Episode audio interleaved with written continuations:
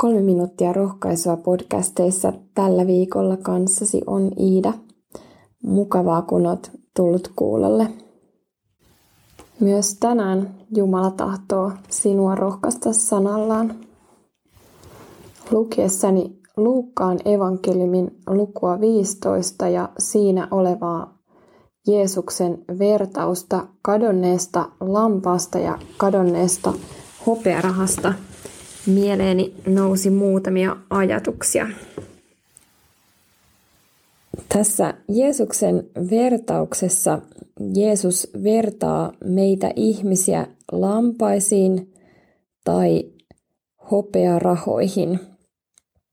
Ja kiinnitin tätä lukiessani huomiota siihen, että mikä on meidän lampaiden osuus tässä tai hopearahojen osuus ja mikä on versus Jumalan osuus, eli lammaspaimenen ja sitten tämän kolikon ö, omistaja naisen osuus. Kuuntelepa tarkkaan, kun tässä luen meille tämän.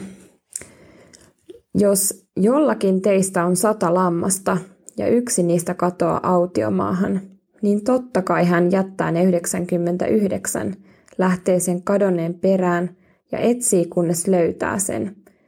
Kun hän löytää lampaansa, hän nostaa sen iloiten hartioilleen ja kotiin tultuaan hän kutsuu ystävänsä ja naapurinsa ja sanoo heille, iloitkaa kanssani, minä löysin lampaani, joka oli kadoksissa.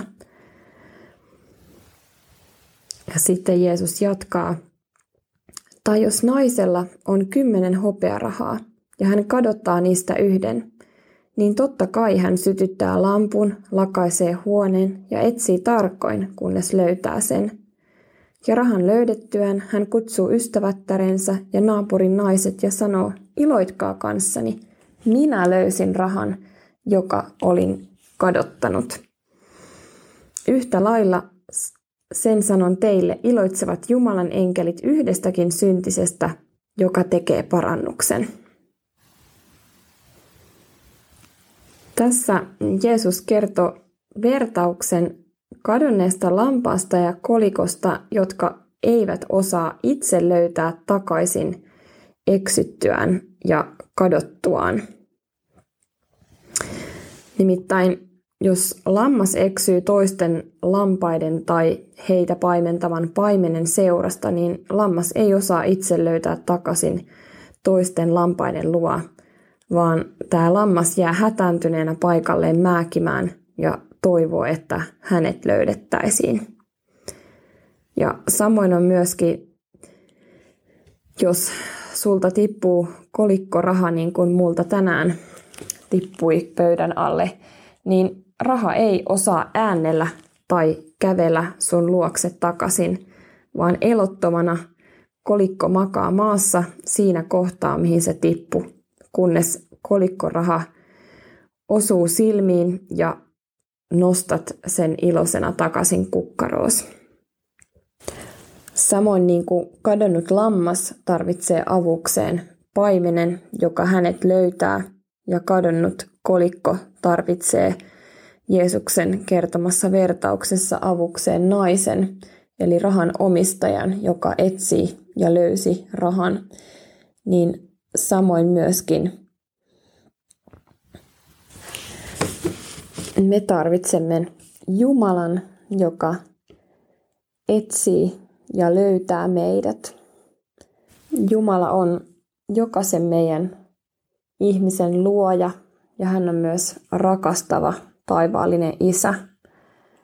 Hän kutsuu meitä elämään hänen lähellään, niin kuin lammas lähellä paimentaan toisten lampaiden kanssa, tai niin kuin arvokkaan hopearahan tallessa omistajansa kukkarossa.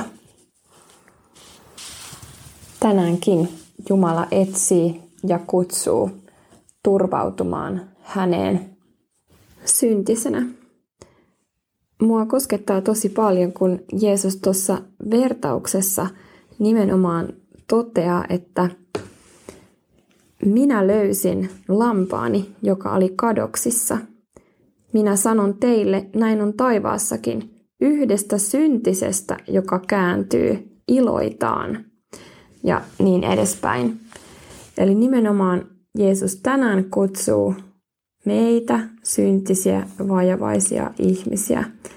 Ja päivän kysymys on meille, että annammeko me tulla löydetyksi.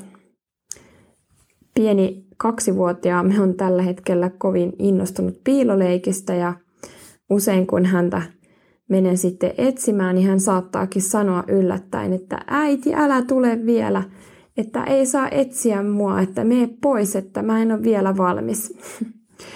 niin näissä kohdissa on tullut mieleen, että näin voi olla myös meidän isojenkin ihmisten kohdalla, että me saatetaan sanoa, että ei, ei saa tulla vielä, että, että mene pois.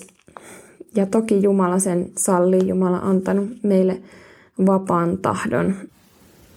Rukoillaan. Kiitos kaikki valtias Jumala, että sinä rakastat ihan meitä jokaista luomaasi ihmistä valtavan paljon. Ja kiitos, että sä kutsut ja etsit henkilökohtaisesti ihan jokaista ihmistä sinun lähellesi ja sinun laumaasi. Auta, että jokainen voisi ottaa tämän kutsun vastaan ja antautua tulemaan löydetyksi.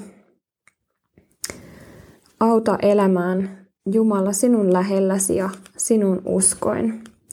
Aamen. Iloista päivää sulle. Moi moi!